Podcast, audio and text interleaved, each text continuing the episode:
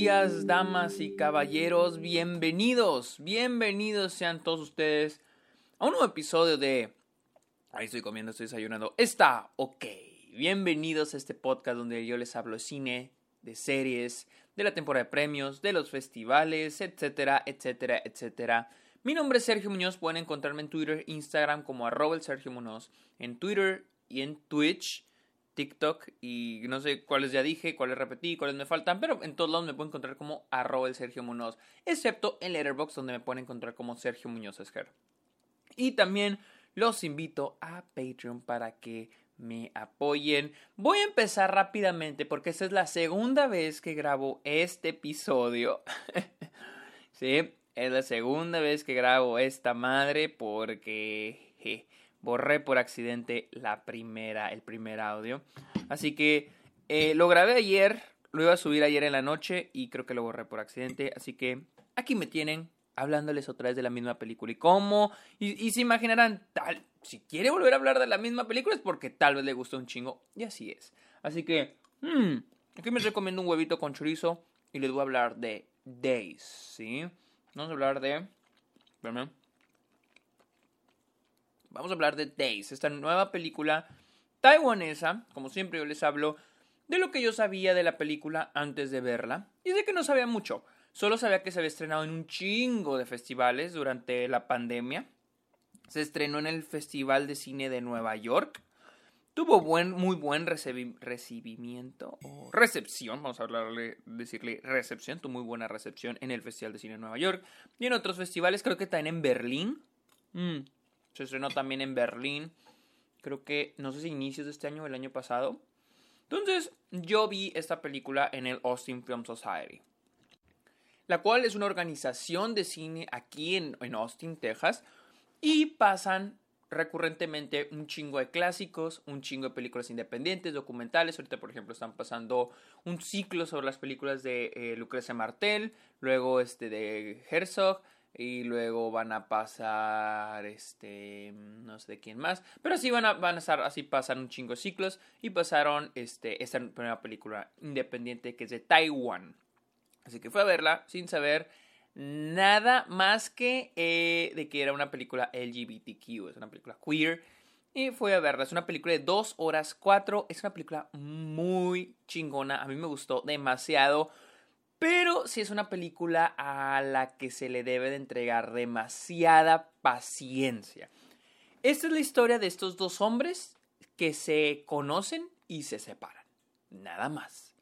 Toda la película eh, son escenas muy largas, tomas muy largas de ellos viviendo su día a día. Es una película que se arriesga a hacer algo, no voy a decir algo nuevo, porque Chantal Ackerman lo hizo hace ya 45 años con su película este, John Diamond, la cual es esta mujer durante tres horas y media le estamos viendo hacer su día a día, toman muy largas de ella cocinando, de ella lavando, de ella leyendo, y al final hay un twist, un twist muy cabrón, muy chingón.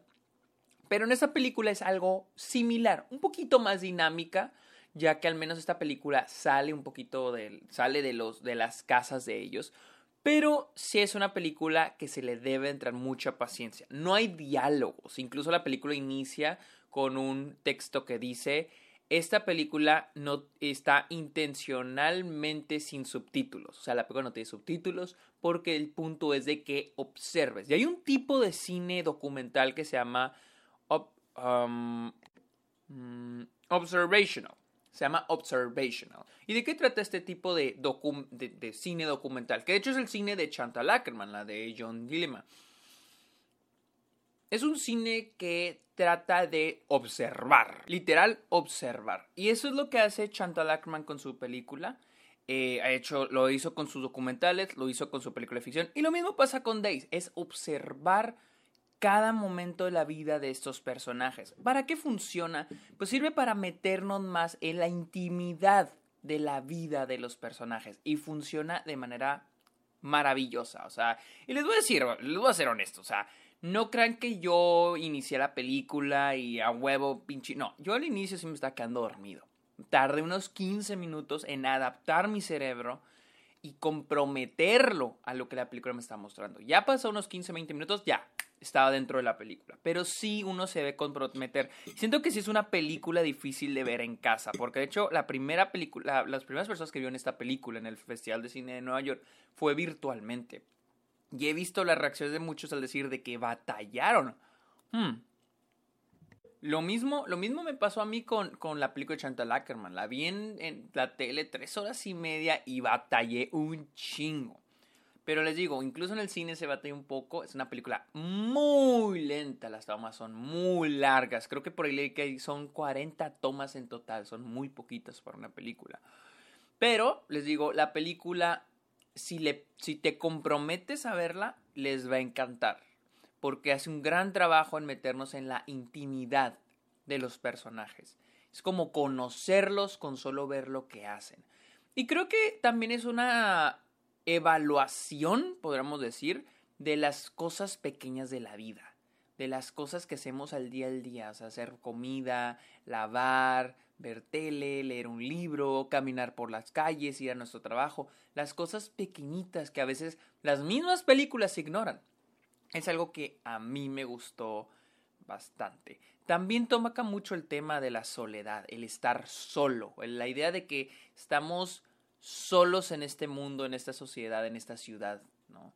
Estamos yendo de un lugar a otro y conocemos gente que luego, de la cual luego nos separamos, que es una filosofía, una idea que sigo mucho. O sea, la gente solamente son personas con las que topas en algún momento y luego te separas. Alguien dijo una vez que cruzas caminos, pero como una cruz después cada quien sigue su camino y se crea una cruz, ya cada quien sigue sus vidas, caminos separados. Entonces, es algo que también la película toca mucho y lo hace muy bien, con este método de observar y estar cerca del personaje. En, documental sería el sujeto, el sub, subject, pero en este caso pues es un personaje. Creo que la película de Days hace muy buen trabajo este, haciendo esto. Days es una gran película que a mí me gustó mucho más porque creo que esta historia de estos dos hombres que se encuentran y luego se separan, eh, puede, ser, una historia que se puede contar de mil maneras. Y me gusta que la película se arriesgue a contar la película de esta, no, lo quiero decir nueva manera, porque ya hay, hay algunas películas, como les dije, las de Chantal Ackerman, que, que se enfocan así. Pero sí es una manera un poquito más actualizada de lo que hacía Chantal Ackerman lo cual yo disfruté mucho ver. O sea, si son de esos que les gusta observar, observar cada acción, cada objeto, cada momento de lo que pasa en pantalla. Más eh, observar, analizar. No, no quiero decirlo analizar, vamos a dejarlo en observar.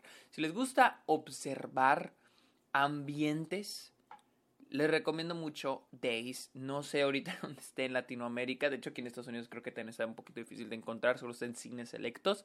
Pero si tienen la oportunidad en el futuro de ver Days y en serio creen que son de esos que les puede gustar, véanla. Incluso si son de esos que dicen, ay, no creo que me guste, pero lo quieren intentar, inténtenlo. Y créanme, si la quitan, no hay pedo. O sea, la neta, entiendo completamente. Es una película que que yo creo el 70-80% de la gente podrá quitar. Es más, yo incluso creí que iba a haber gente en mi sala que se iba a salir.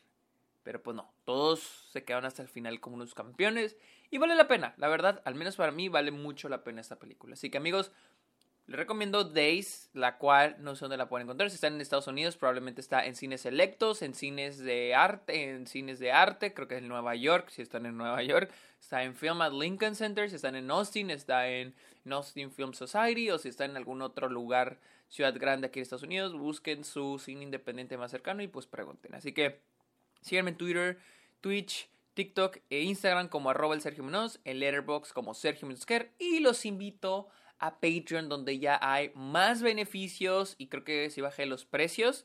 Ya armé el grupo de Discord para los de Prime, que están, bueno, los que de Twitch, que están atrás de Amazon Prime. Ya tienen su grupo, ya están unos ahí. Este domingo vamos a tener videollamada para que le caigan a Patreon o a la suscripción en Twitch. Así que muchas gracias amigos por escuchar este episodio de Está OK. Pórtense bien, los TKM. Bye.